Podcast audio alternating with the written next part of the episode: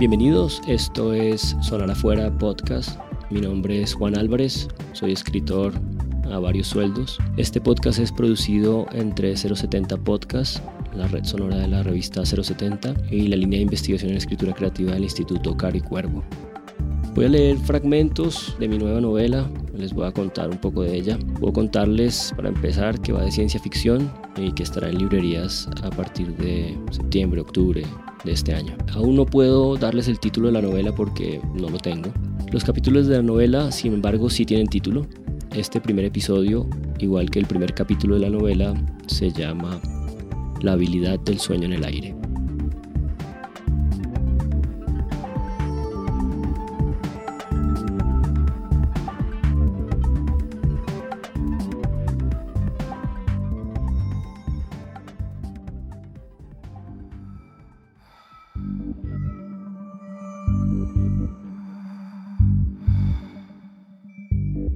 Dormir flotando. Dormir como los organismos vertebrados del pasado desearon hacerlo. Dormir hasta desacelerar el intercambio celular y entregar la conciencia. Suspender las moléculas de agua del cuerpo entre los vientos hebrosos de la montaña protectora y absorberse en el apaciguamiento del núcleo de la Tierra. Meditar y vibrar.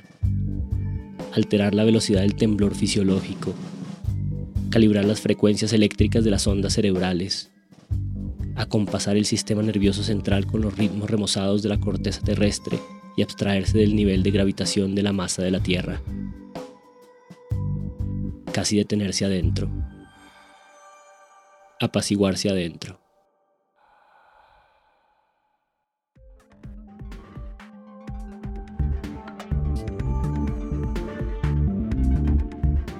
En esta segunda novela creo que lo que cambia es el hecho de que el horizonte del tiempo está en esa metáfora nuestra, en este caso al frente, ahora estoy viendo el futuro. Ha sido un ejercicio de procesar como mucha información.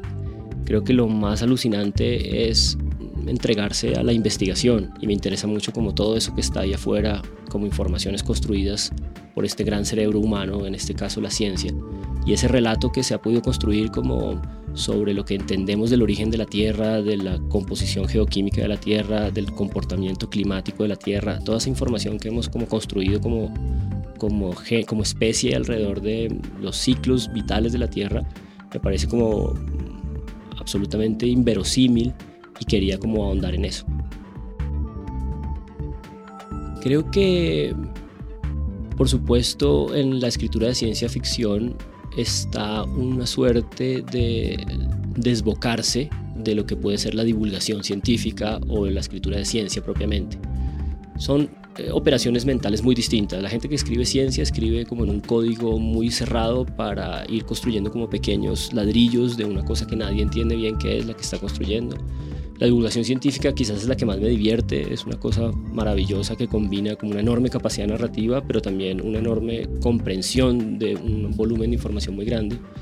Y la ciencia ficción es como un desbocarse de todo eso, un aprovechar como la plasticidad del lenguaje, un aprovechar la presente tecnológico, un aprovechar los desdoblamientos mm, eh, intelectuales alrededor como del futuro, de la filosofía, del hombre, eh, permear en la trama, en lo episódico, en el suceder de las cosas, poder tejer en eso una comprensión eh, científica, digamos una comprensión tecnológica de lo que está ocurriendo. Yo creo que hoy en día pues es distinto nuestra relación como con el lenguaje científico y, y nuestro, y nuestro lugar, así no seamos una sociedad digamos desarrollada en términos científicos y tecnológicos, pero tenemos como un acceso como consumidores de información muy distinto al que teníamos digamos hace 30 años o 40 años.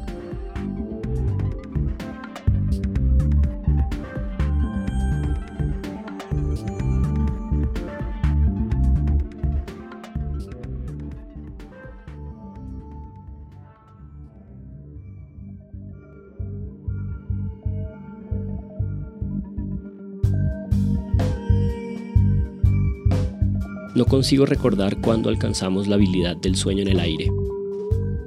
Puedo recordar, en cambio, aquellos instantes en que advertimos las señales eléctricas de cada tejido celular. Mitocondrias pasmadas, ácidos nucleicos subiendo de temperatura antes de dejarse caer atéridos, los aminoácidos detenidos y alarmados a la sombra de los gránulos del citoplasma. todo como en un instante de pánico enérgico antes de rendirse a la quietud. No puedo decir tampoco cuál de esos momentos fue el primero que experimenté. El equilibrio de suspensión es una única temperatura. Una única temperatura molecular significa simultaneidad. Imposible distinguir un orden en el tiempo. Me viene así, directa, la onda expansiva sin centro, una onda que tomaba la morfología entera de mis membranas plasmáticas recostadas unas con otras en cientos de billones y las agitaba sin clemencia. El espasmo interior lo bautizó TH, mi hermana de sector y compañera de misión. Teníamos 13 años.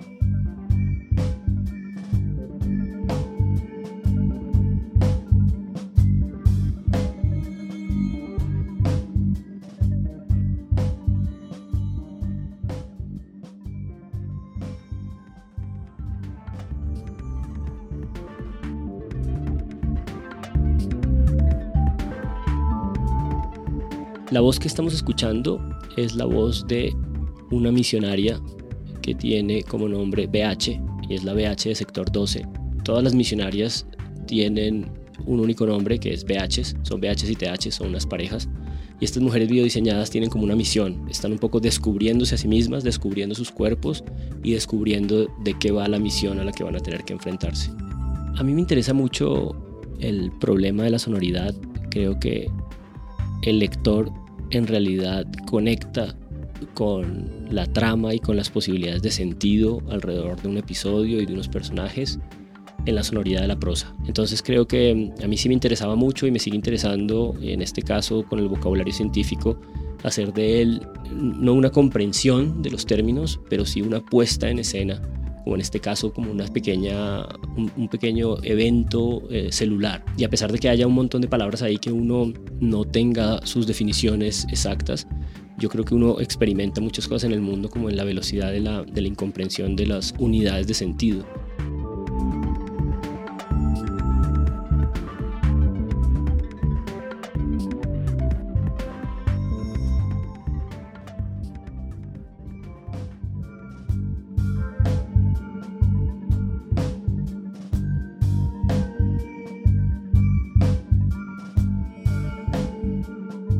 Hablamos porque habíamos empezado a hacerlo respecto a cada rincón de nuestros cuerpos biodiseñados. Lo hablamos desaforadamente porque fue la soberanía que inventamos luego de enterarnos de una intimidad nuestra que los adultos del sector ya conocían. No éramos estrictamente iguales a todos nuestros cosectorianos. Éramos expresión de la ingeniería genética. Éramos, somos, en cierto sentido, tecnología, que es lo que nos entrega desde el principio de los tiempos postcataclísmicos, el cratón norte en crisis. Gestamos en los úteros auxiliares de dos hijas de abuela, comandante emocional nuestra y jefe operativa de sector 12, nuestra tierra aquí en el cratón sur. A la hora del parto, sin embargo, terminada la dilatación y dado el tamaño de nuestros huesos y la fuerza ya constituida de nuestros movimientos, las hijas de abuela fueron sedadas, abiertas de par en par y deslizadas sin dolor al espacio de la muerte. Era el paso tajante de esta misión que es nuestra existencia, el sacrificio originario.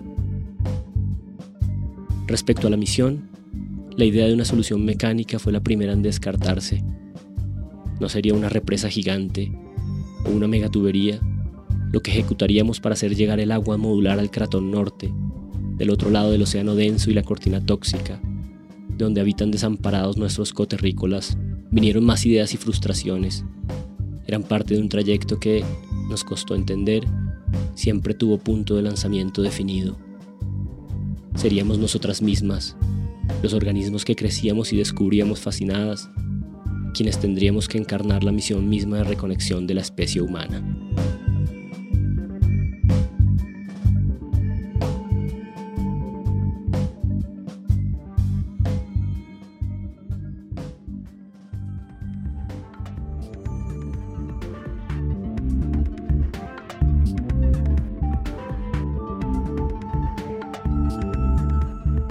El mundo postcataclísmico en el que ocurre la novela es resultado eh, de un hundimiento salvaje de placas tectónicas. Es como si en un momento dado la Tierra decidiera como mudar la piel.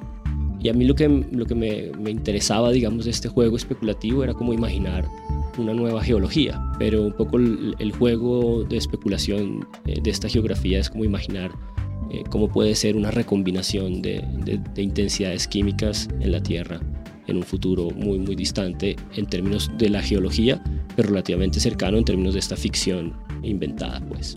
El apocalipsis es una tensión narrativa que está en el hombre desde la Biblia, desde la escritura de la Biblia.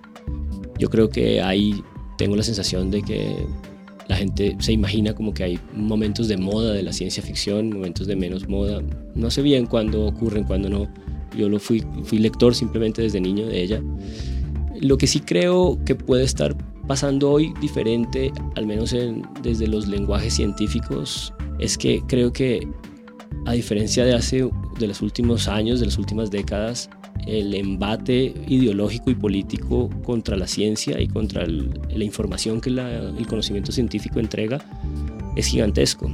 Una presidencia como la de Trump en este momento es una presidencia que de algún modo impugna el saber científico en cada paso que da. Y entonces hasta cierto punto creo que sí hay hoy en día un, volver como a, a replantearse qué son esos consensos científicos, a quién le hablan, cómo hablan, por qué hablan, cuál es su relación como, con el capitalismo, con eh, el dinero para la investigación. No son cosas que la ciencia esté descubriendo ahora, por supuesto, ni mucho menos, pero sí creo que hay un momento tildado ahora ante como estas crisis de la democracia, este un poco resurgir de ciertos neofascismos y una serie de, de gobernantes en el poder que no parecen muy preocupados por sus oficinas científicas.